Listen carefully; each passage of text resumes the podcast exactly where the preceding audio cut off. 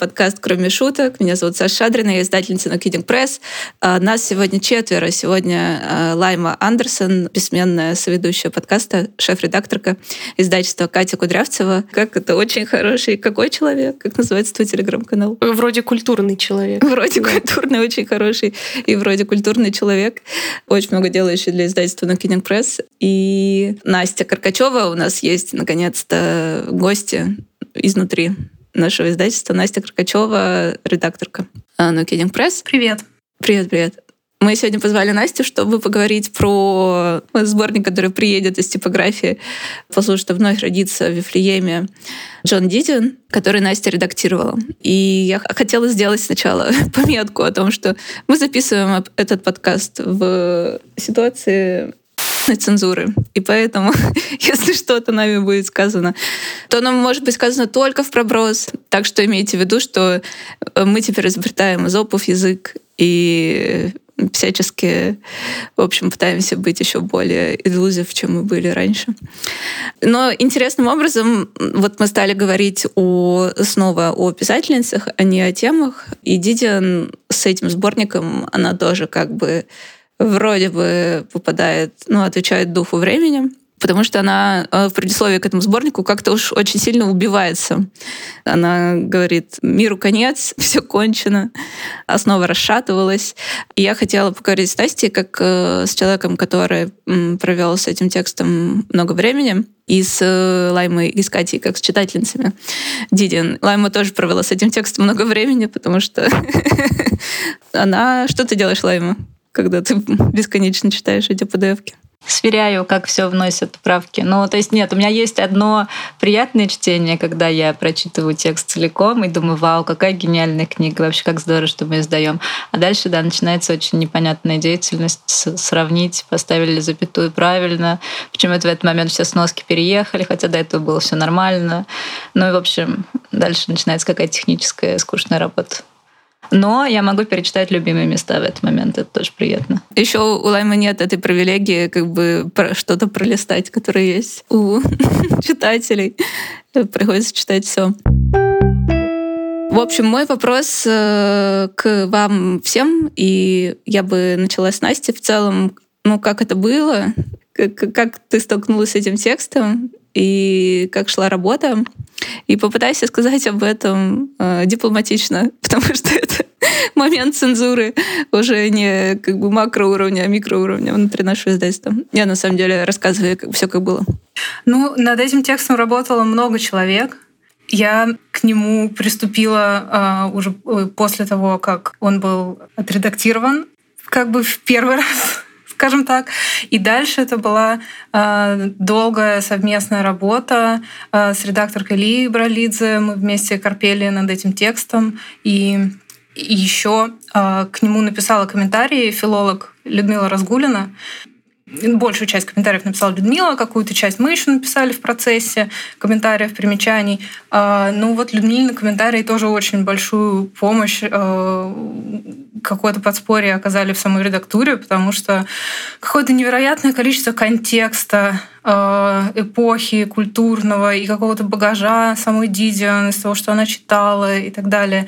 И это какое-то просто гигантское исследование или что-то, как, как, как в этом всем разбираться.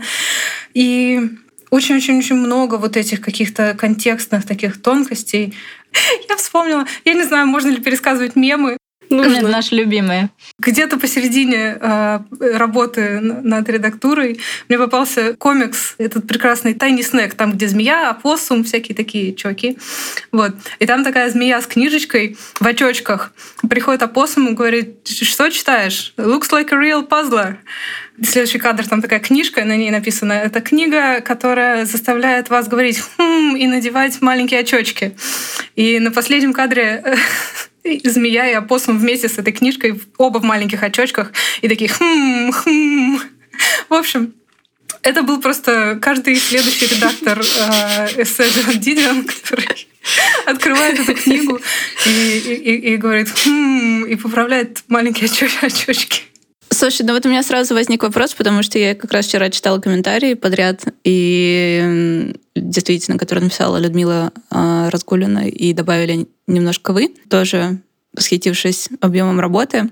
И я вспомнила, когда ты меня спрашивала Нина Назарова, которая тогда работала в издании «Горький», правда, давно было, она спрашивала, нужна ли вообще Дидиан с вот этой вот какой-то очень американской спецификой, не Дидиан вот этого мемуара, да, «Год магического мышления», где какие-то более универсальные общечеловеческие вещи описаны. А вот эта Дидиан, укорененная в американском контексте 60-х, она вообще доступна, она вообще нужна. Зачем она нам нужна, если к ней ее нужно сопровождать справочным аппаратом на 200 страниц? Ну, мне кажется, даже как погружение в культуру, в какой-то социальный, общественный контекст э, того времени, предшествующего времени, это просто очень интересно вся эта какая-то калифорнийская изнанка. Это очень интересно. Как там, что такое Калифорния? То, что она пишет, что Калифорния — это там не прекрасный, я не знаю, океан в Биксуре и прибрежное шоссе, а это там какие-то жуткие горячие ветра, от которых люди сходят с ума, пустыня и там гремучий змей, еще что-то. Там как какое-то все это такая удивительная фактура которая мне как-то даже не встречалась как-то ни, никогда. Ну, не знаю, ну вот почему-то вспомнился мне недавно фильм э, «Страна, земля кочевников», «Страна кочевников», как он был, «Nomadland».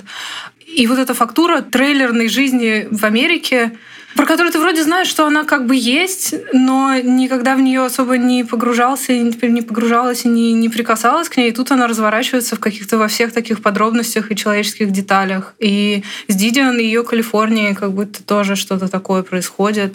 И Калифорнией, и Нью-Йорком, может быть, и восточным побережьем, и какими-то безумными особняками и так далее. Ну и Помимо того, что это может быть, как бы, ну, это же не National Geographic, в конце концов.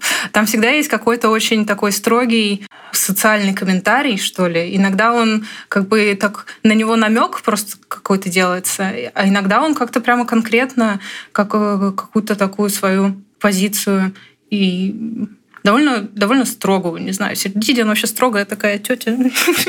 Да, про строгость мы еще поговорим, про ее характер. Она меня бесконечно занимает э, как фигура. Я вообще хотела поговорить про текст э, против фигуры. И вот эта вот очарованность э, это, мне кажется, что-то свойственное скорее 20 веку, да, когда, когда фигура больше в какой-то степени, чем письмо. И хотела с вами перейти к предисловию и к эссе, которое дало название всему сборнику «Ползу, что вновь родится в Вифлееме». Можем немножечко дать комментарий по поводу названия. Мне кажется, это важно еще раз проговорить. Что это за название? Почему оно такое длинное? Почему оно отличается от э, оригинального названия, на первый взгляд? Настя, можешь нам немножко дать контекст? Да, название — это строчка из э, стихотворения Уильяма Батлера Йейтса «Второе пришествие» она называется. Ну и, соответственно, мы взяли для перевода строчку из э, перевода на русский язык, э, сделанного Григорием Кружковым.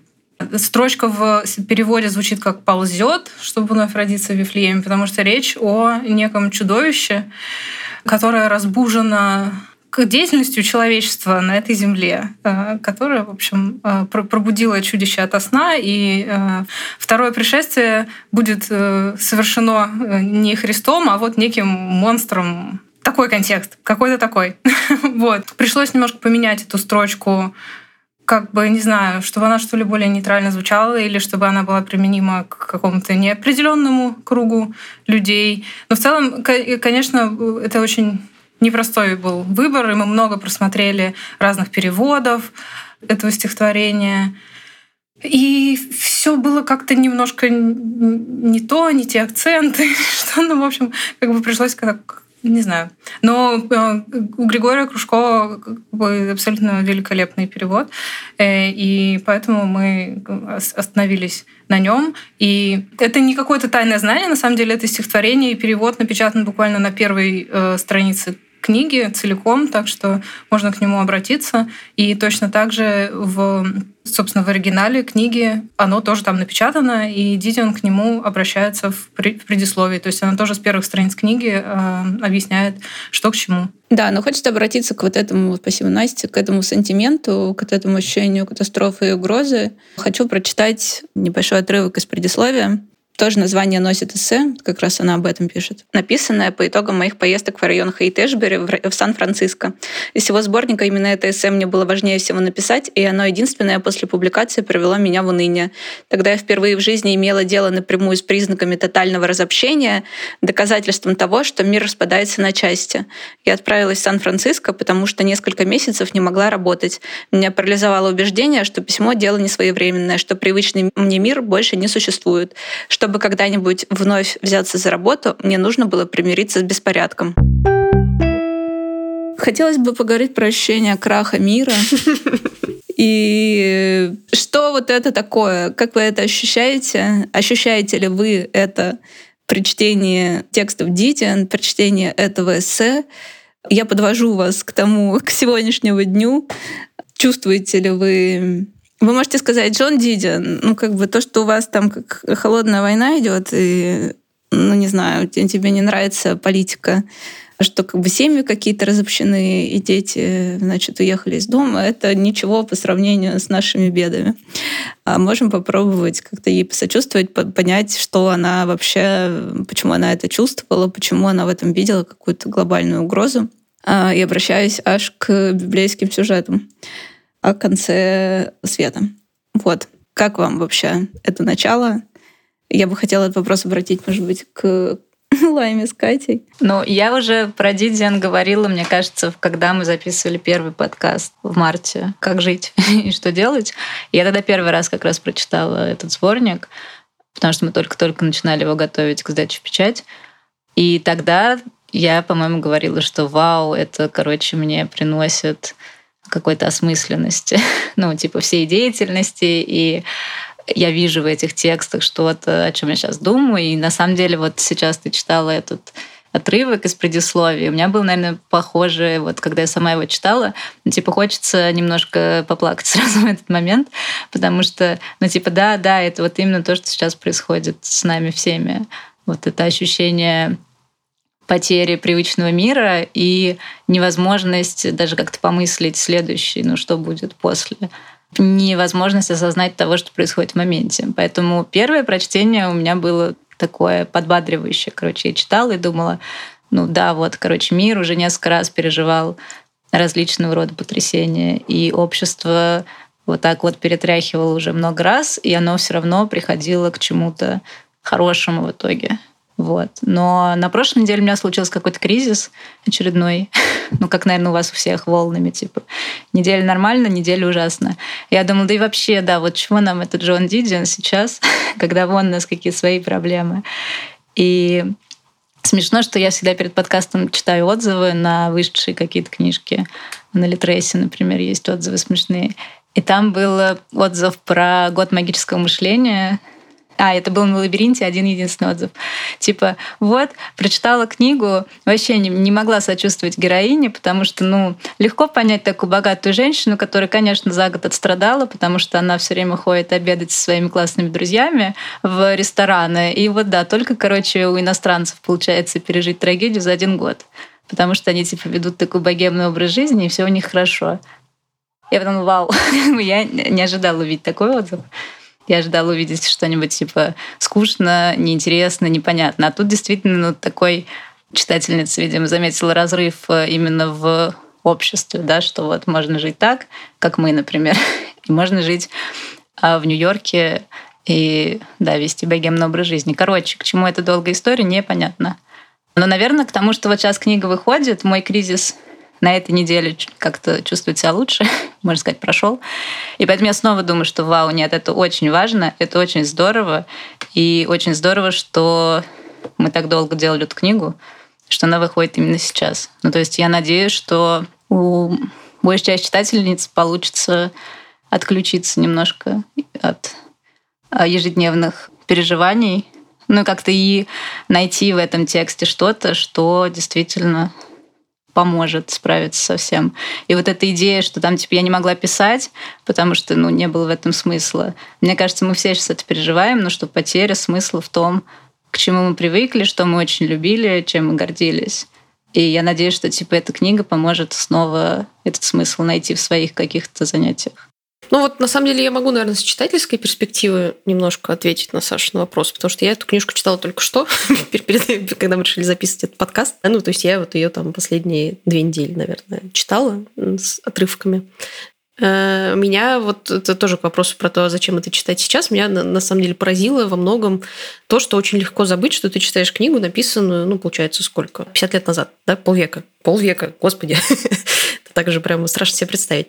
И если об этом забыть, а я об этом часто почему-то забывала, ну, то есть читаешь, читаешь эссе, думаешь, хм, действительно. Вот, а потом ты дочитываешь до даты, а там, не знаю, 1965 год. И ты думаешь, когда в смысле, подождите, я себе даже, ну, как бы на самом деле не могу себе даже представить, сколько времени прошло между тем и этим, и при этом я это совершенно читаю как современный текст. То есть там есть огромное количество каких-то штук, которые никак не выглядят реликтовыми, скажем так, они выглядят очень современными. К тому, что говорит Лайма, я пока для себя самой не решила, это хорошо или плохо, потому что, ну, как бы, как я это воспринимаю. Э, потому что, с одной стороны, наверное, ну, действительно, вот они все это там пережили, и никто не умер, в кавычках. Ну, то есть, что это, в общем, переживаемая какая-то вещь. После этого были какие-то люди, они жили какую-то жизнь, наверное, получали от нее какое-то удовольствие там, и так далее.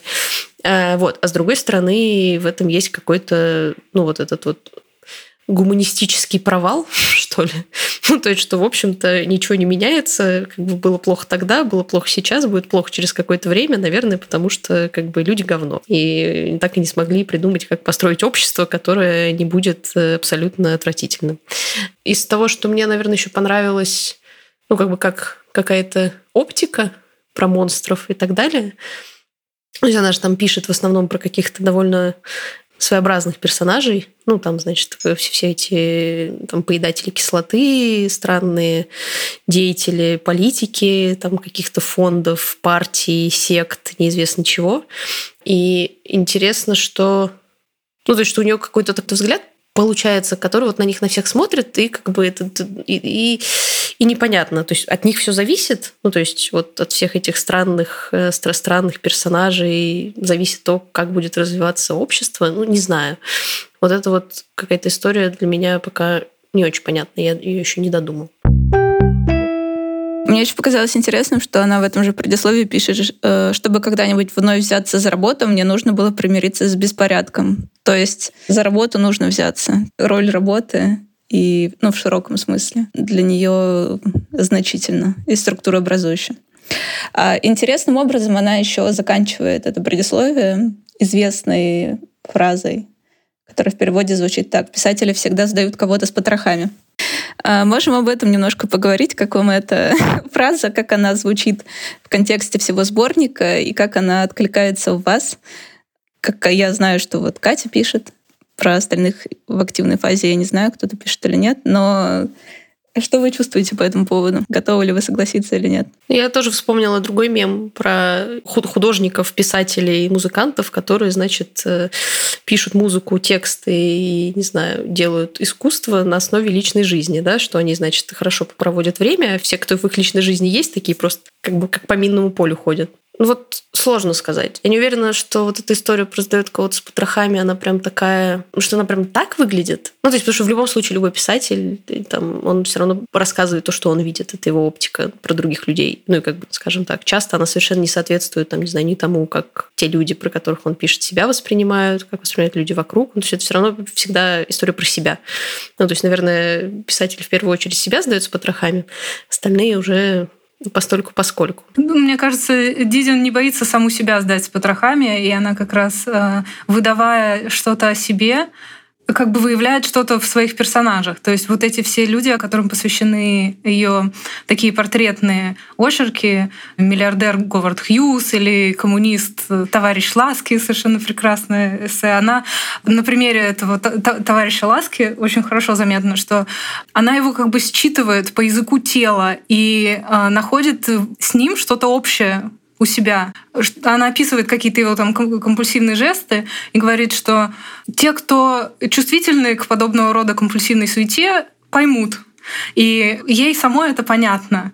И в его идеализме, в его каких-то позициях ей понятно, откуда они произрастают. Там. То есть она говорит, что это из ужаса там, какого-то экзистенциального. И ужас заставляет тебя бросаться на заведомо невыполнимые бескомпромиссные задачи. И она сразу же говорит про себя, что мне это хорошо знакомо, я знаю этот ужас. Люди от него там делают странные вещи, и я сама тоже чего-то делала такого. Вот. И э, кажется, это такой вот ее хитрый способ сдать кого-то с потрохами. Э, это как бы э, раскрыть какую-то свою карту и обнаружить как бы зеркало в, другом, в другом человеке, вот в этом персонаже. Да, она еще интересно в конце своего эссе, ну вот это предисловие пишет, что у нее есть преимущество, да, единственное хорошее качество как журналиста — это вот этот косноязычие, ненавязчивый характер — и типа из-за этого люди забывают о том, что ну, вообще-то мое присутствие противоречит их интересам. Вот, и это тоже ну, здорово, потому что складывается такой какой-то ее образ действительно такого немножко отстраненного наблюдателя, который в то же время все равно находится в центре событий, и от типа ее глаз точно типа ничего не скроется. Она все увидит, все запишет и все потом нам расскажет. Она сверхчувствительная вообще. Э, это как раз к оценке какого-то более широкого контекста, более широкой ситуации, как какой-то кошмарный и чудовищный. Да? То есть э, вот мы, находясь в текущей ситуации, в принципе, не нужно быть сильно чувствительным, чтобы понять, что ну, все очень плохо. А Дидиан, в общем, она даже пишет э, прямым текстом, что вокруг как бы все хорошо, там ВВП растет, какая-то промышленность, еще что-то, все как-то развивается и так далее. И в самом этом эссе ползут, чтобы вновь родиться в Вифлееме. Ближе к концу, где она выходит на такие большие обобщения, она говорит, что политический э, как бы заряд и потенциал этого всего всем, кто не находился как бы внутри этой ситуации, был совершенно непонятен. Все думали, что это просто ну, баловство какое-то. В этом как бы различие, наверное, той ситуации и этой, в том, что для ситуации, в которой находилась Диди, он все таки нужен и, и требовался вот этот ее суперчувствительный камертон, распознавание, как вот какая-то ткань начинает ползти. То есть э, ничего не распадалось, прямо, ну, очевидно, как бы не отваливались куски какие-то большие у всех на глазах, а все как-то ползло потихонечку, как бы нитка за ниткой. И вот в эссе про хиппи это более-менее очевидно, а в других эссе это даже как будто читателю не так понятно. Ну, что что-то не так. Точнее, что конкретно не так. То есть как бы есть какая-то симптоматика и какой-то вот наборчик симптомов, что-то складывается как-то, то есть точнее наоборот не складывается. Но, но что конкретно не так, довольно трудно подытожить, сформулировать, когда читаешь. Ну да, в, в эссе про хиппи в чем оно было, оказалось прорывным, как раз в том, что мы привыкли к другой мифологизации этого периода, да, к некоторой экзотизации или к прославлению. Ну и вот это вот есть, что время свободы, время любви, время контркультуры, время расцвета искусства какого-то контркультурного. И Адидин, она происходит из другого места, и она приезжает туда с вот этой своей гиперчувствительностью и со своим вот этим очень строгим моральным кодексом, и она говорит, как Илья Красильщик, посмотрите, мы провалились как нация. Это дети, которыми не занимаются их родители, и у них тоже уже есть свои дети, которые в пять лет принимают наркотики. И это было очень свежо, и мне кажется, это и на русском-то языке свежо, потому что у нас ну, вот этого трансфера не произошло. Да? Мы живем с этим некоторым мифом об Америке, а вот эта вот его обратная сторона, она, возможно, в меньшей степени дошла в, в переводах, потому что это просто был очень необычный угол, не самый частый. Да, это хорошо, это вообще очень интересно. И, ну и то, что Настя сказала, что да, там Дидин работала с э, жанром профайла, она была вхожа в голливудскую среду, они с ее мужем сами в какой-то момент и писали сценарии и были скрипт-докторами. Там есть это прекрасное эссе про Джона Уэйна, да, американского актера вестернов, где она прослеживает, какую роль он играл в э, формировании некоторых... Вот она пишет там о том, что что он, вихрем промчавшийся через мое, а может быть и ваше детство, навеки предопределил очертания некоторых наших фантазий. Да, что есть вот эти какие-то знаковые фигуры, которые, как вот, с одной стороны, как фантазия, с другой стороны, вот такие медиа-образы, они над вот этим всем миром, который по швам немножко расползается, они укрывают куполом. И я слушала подкаст на днях про Дидин, про ее консервативную политику. Она очень не любила Рейгана, но это было уже позже. И Нэнси Рейган как раз тоже за некоторую бутафорию и за, за их несоответствие, в общем, этим каким-то возвышенным идеалам консервативной политики. У нее вот очень много не то что завороженности, а вот интереса к, к персонажам, к персоналиям, через которых общество видно. История про, опять же, читательское впечатление, что мне было даже интересно понять, будет ли там где-то сформировано какое-то мнение ее, и похоже, что нет. То есть у меня сложилось впечатление, что она это описывает, как действительно ну, расползается по швам что-то, что было изначально довольно цельным, логичным и понятным. И мне непонятно, куда это все у нее упирается, ну, в какую мысль. То есть это что, что, что нужно срочно перестать что, ну, как бы, что расползание должно остановиться, что все должно вернуться так, как, ну, в то время, где все было более или менее понятно, и или за этим есть что-то, ну, как бы, что-то новое, потому что у нее есть вот этот схваченный момент распада, но нет никакого, не знаю, ну, типа, мнения или хотя бы перспективы о том, а как дальше это будет. Ну, то есть этот распад – это плохо, потому что когда распадается, это плохо, и надо, чтобы все перестало распадаться.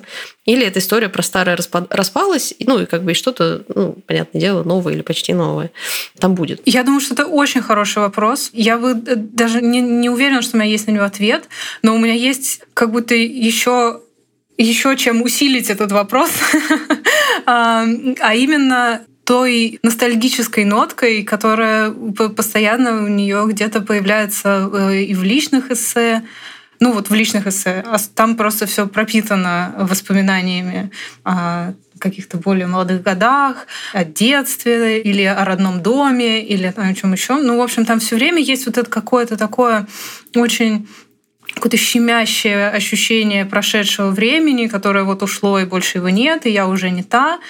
Так что, да, возникают вопросы. Очень подозрительно. У нее, да, я вспомнила, у нее есть это эссе про родной дом, что-то, я не помню, как он называется, где она там описывает, что на день рождения дочери приехала, на первый день рождения дочери к себе домой, значит, дом у нее заполнен пылью, старыми вещами, фотографиями там из детства, старыми купальниками, с которыми она не знает, что делать.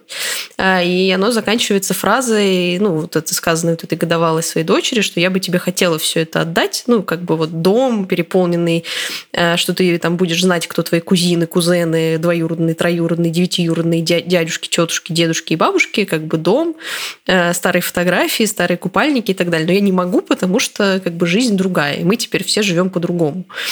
И вот это меня, мне, на меня это произвело впечатление, потому что э, вот, наверное, в этом месте я прям почувствовала какой-то ценностный разрыв, потому что я поняла, что если бы мне кто-то пришел и сказал, Кать, возьми, пожалуйста, старый дом, переполненный пылью, старыми купальниками, и, это, и неси это теперь дальше. Я сказала, спасибо большое. Можно не надо. И вот это, вот это как бы интересно. В этот момент я прям почувствовала вот с ней какой-то, даже какой-то такой типа конфликт из разряда типа, блин, Жан, я вот не согласна. Да, но э, мы действительно не совсем знаем, да, там какими, мы можем только догадываться, какими она принципами руководствуется, какие у нее убеждения и все прочее. В большей степени это проявлено у нее очень назидательные такие эссе личные, мы к этому сейчас сейчас перейдем поподробнее, а действительно в там жанр репортажа, это все-таки репортаж, он в меньшей степени это позволяет, несмотря на то, что мы как бы видим ее отношения, но мы не видим ее проекта. При этом мы знаем до некоторой степени из других ее эссе, из сборника White Album, она писала про студенческое движение, а, она писала про феминистское движение, очень такие негативные статьи, и она сейчас, переходя к ее характеру, она как раз э, человек, который э, с некоторым пренебрежением всегда или с критическим взглядом э, подходил к людям, которые занимаются некоторыми утопическими политиками. И это связано с ее индивидуализмом каким-то, возможно, тоже консервативным, и связанным с тем, откуда она происходит, э, с некоторым элитизмом даже. Но для нее люди, в том числе феминистские, вовлеченные в какие-то вот эти коллективные переживания, это люди, которые пытаются укрыться в безопасности какой-то, вот этой утробной, от э, сложности мира, да, от того, что от противоречивости мира, и которые претендуют на некоторую невинность, на некоторую позу невинности, а она скорее призывает к тому, чтобы открыть глаза и посмотреть на соучастие. Это возвращаясь к дискурсу вины и ответственности, который э, тянется бесконечно в нашем медиапространстве. Она вот к себе так относится и предъявляет такие требования, мне кажется, к обществу, что давайте не будем играть в невинных, никогда не врать, только честность и в этом плане, какой выход она находит из этого кризиса, я не совсем знаю, кроме того, что она ну, предлагает честно смотреть с открытыми глазами. И мне, мне просто я боюсь, что сейчас мы нарисуем ее как некоторую совсем консервативную тетю. Я боюсь, что там есть э, ну, большая доля истины в этом, но я не уверена, что у меня просто хватает знания фактуры, чтобы, чтобы прям действительно об этом сказать. Но интересно, что вот как Настя сказала, что она очень строгая, и по Дизе ну, очень, если ты немножко посидишь с ее текстами и вообще побудешь в ее присутствии каком-то в жизни, ты сразу про нее все понимаешь. Вот она такая no bullshit, действительно, женщина, а, и, и ты сразу же понимаешь, что ей против шерсти было бы. Вот, например, когда она умерла, у нас э, как бы наша пиар-команда писала некоторые некрологи, и, и я, в общем, никакой некролог не повесила в итоге, потому что я все зарубила, потому что это были очень душевные некрологи. Джон Дизен, она не смогла бы подписаться под душевным некрологом, посвященный ей. Она бы скорее... Ну, она была такая меритократка. Для нее главным в ее жизни, мне кажется, ну, одной из главных вещей была работа в широком смысле. Она была человек очень амбициозный в эпоху, когда для женщины это было ну, непросто. И она при этом была очень индивидуалистична, она не, не пыталась опереться на других женщин в этом. Это как бы немножко противоречит, может быть, с одной стороны, может показаться политике издательства, например, и ну, каким-то ценностям феминистским, на которых э, базируется наше мироощущение сегодня.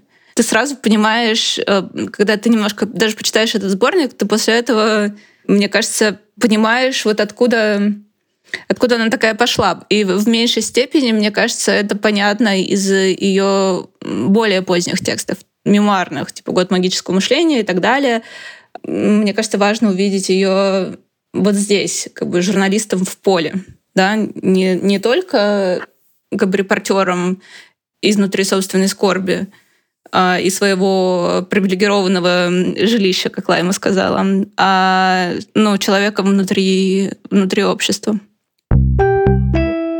Хотела немножко про нее сказать, э, про ее факты биографии, известные всем. У него такой, мне кажется, я уже говорила это на другом подкасте, меня это бесконечно занимает, что это, видимо, был какой-то расхожий социальный лифт, а, опять-таки для образованных привилегированных женщин, потому что и она, и Сильвия Плат выиграли конкурс эссе и получили стажировку в глянцевом журнале в Нью-Йорке, и как будто это было распространено, потому что случилось хотя бы дважды.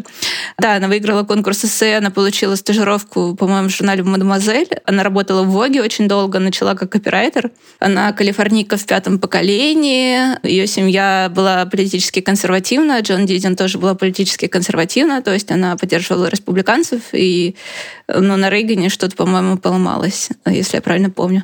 Она принадлежала к высокой церкви, типа High Episcopalian. Это такая церковь, которая про эм, следование догме, следование э, форме и э, как бы против, опять-таки, всяких послаблений на разном уровне. То есть, мне кажется, это тоже соответствует очень ее характеру. И она вышла замуж за своего друга, писателя Джона Грегори Дана. Он был католиком. А, то есть у них такая э, интересная образовалась пара. И что можно про нее сказать? Э, ну да, что, как бы, говоря о Диде, возникает в голове вот эта некоторая холодная фигура, вот эта ее моральная позиция и вот эта эстетика. Меня всегда занимало, как она иконизирована, да, как она занималась менеджментом своей карьеры и медиа-образа, потому что если погуглить ее, э, это связано во многом, мне кажется, с тем, что она работала в глянце, и с тем, что она была связана с Голливудом, и она понимала, возможно, важность вот этих медиа-образов опять-таки, на, на примере Джона Уэйна, и сохранились вот эти невероятные фотографии, где она на фоне там корвета, вот в этом длинном платье облегающем, а, я забыла, кто фотограф, но эти э, абсолютно иконические фотографии, образы. Это все, конечно, запоминается очень, и она как-то это все сочетала. Похожим образом, мне кажется, Сьюзен Сон так работала, и примерно в то же время. И э, мне кажется, они вот как они, никто это не делал.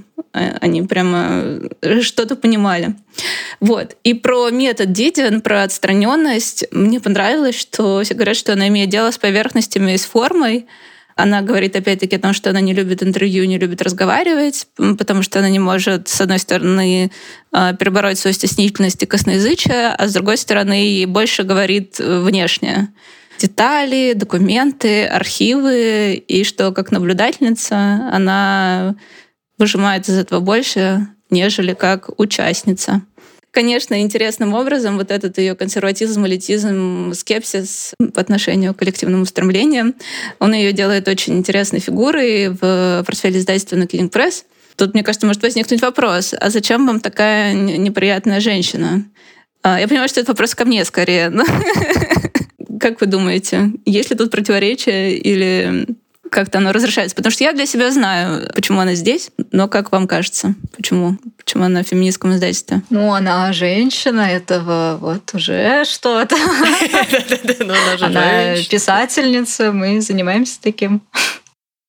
Ну, мне кажется, что это же еще история про то, что ну, нет единственного правильного способа быть женщиной-писательницей. Такое тоже как бы, ну, не обязательно быть всегда приятным человеком. Но ну, то есть она, мне кажется, правда, культовая фигура, которую важно представить русскому читателю. И типа, кто, если не мы? Потому что ну, как бы э, непонятно, почему эти сборники действительно там, не знаю, не выходили раньше и не привлекали внимание к себе. Ну, кстати, в советское время Эрно же, вот, например, выходила книга, которую мы будем заново переводить «Место под солнцем» перескакивая на Эрно, «Ля Пляс», которая была переведена в советское время, издана, и не читала этот перевод. «Место под солнцем» — это про ее историю жизни ее отца. Ее отец был рабочий, который поднялся с низов и стал мелким лавочником, и там очень много про ну, тяжесть рабочей жизни. Очевидным образом это хорошо ложится в идеологическую конъюнктуру.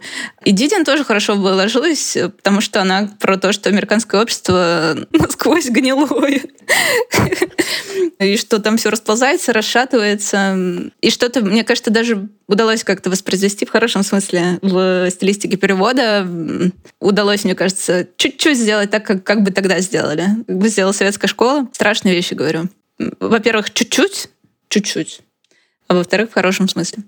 Меня в ней всегда занимала ну, действительно амбиция. То есть, возможно, это либеральный феминизм и так далее, но мне лично на моем, на уровне меня как человека близко, вот я сама его не демонстрирую, но вот эта рабочая этика, она меня всегда в ней восхищала. То есть она такая, я знаю, как надо, и я все для этого сделаю. Мое видение и моя приверженность этим принципам идеалам, это для меня вообще ключевое. Ну вот и, и где-то я слышала о том, что она одна из немногих, кто-то еще, а кто пережил все спады, падения, смену конъюнктуры, смену отношения в обществе, смену ценностей, это она и Джеймс Болдуин.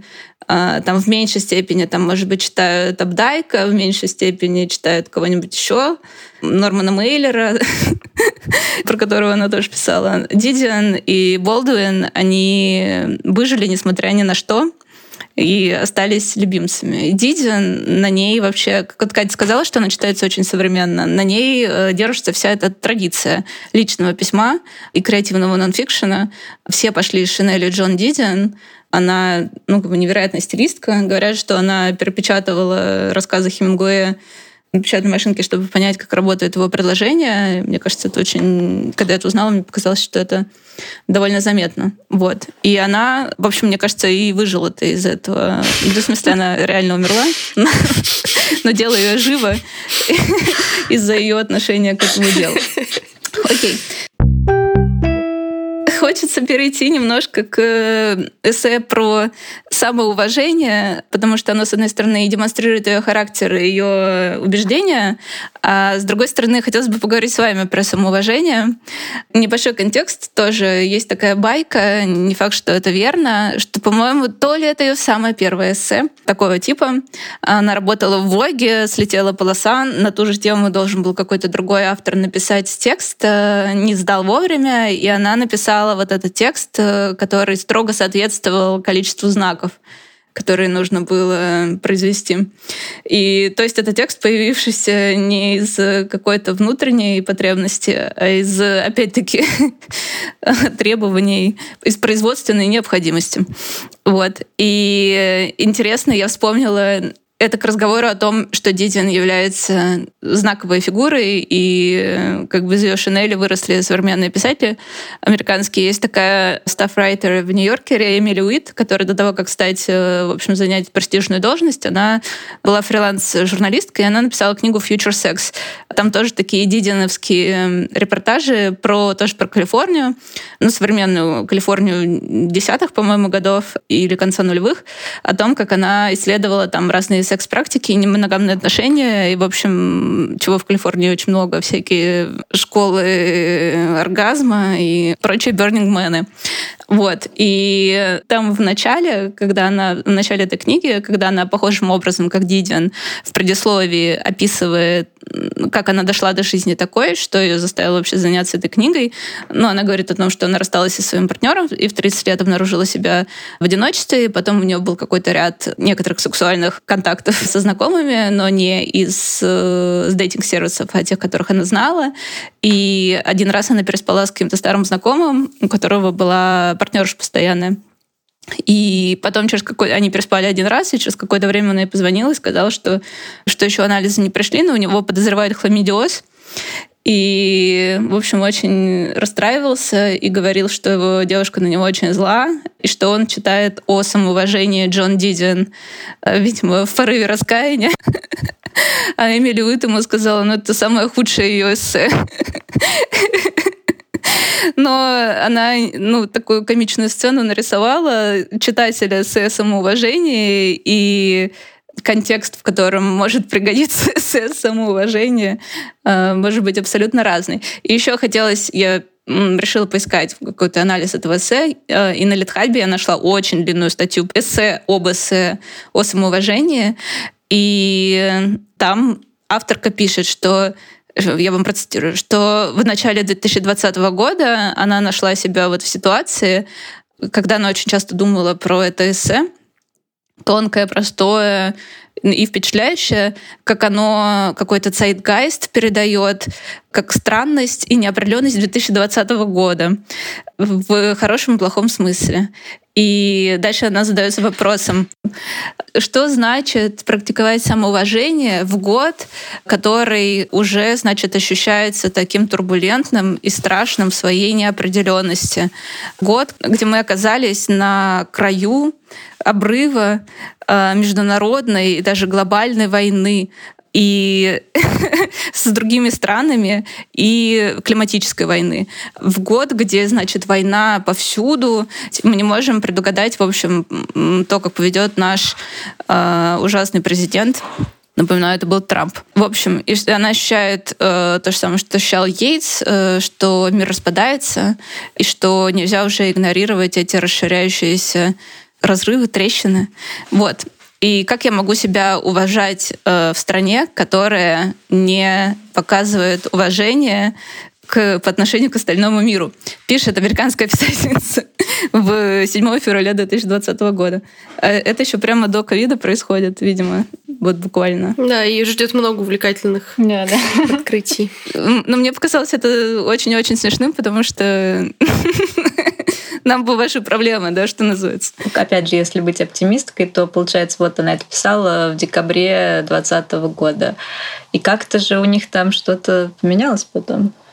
То есть, ну, типа, любой он все равно приведет рано или поздно, к сожалению, иногда очень поздно, к какому-то изменению в лучшую сторону, в том числе не обязательно только в худшую.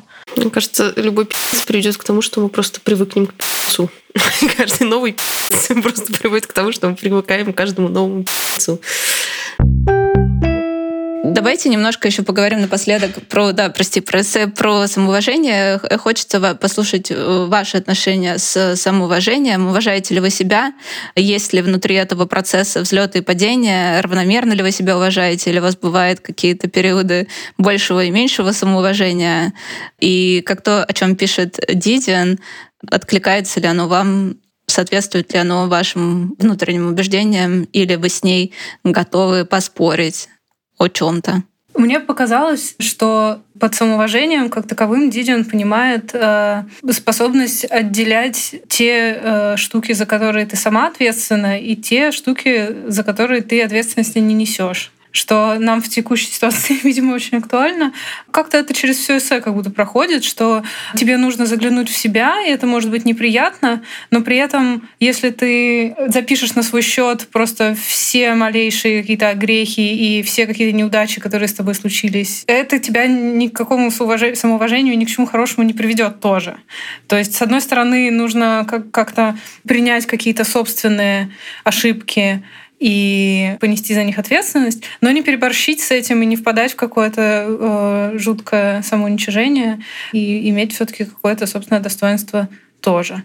Что-то такое. Для меня это все очень какие-то непонятные материи, потому что я всегда рада взять на себя как можно больше. На всякий случай просто. Я вот не очень поняла, что в конечном итоге она имеет в виду под самоуважением. Э, видимо, знаки закончились. Но мне показалось, что у нее отсутствие самоуважения это какая-то очень невротическая, невротический способ жить жизнь. То есть она же, по сути дела, говорит, что самоуважение – это отсутствие неврозов.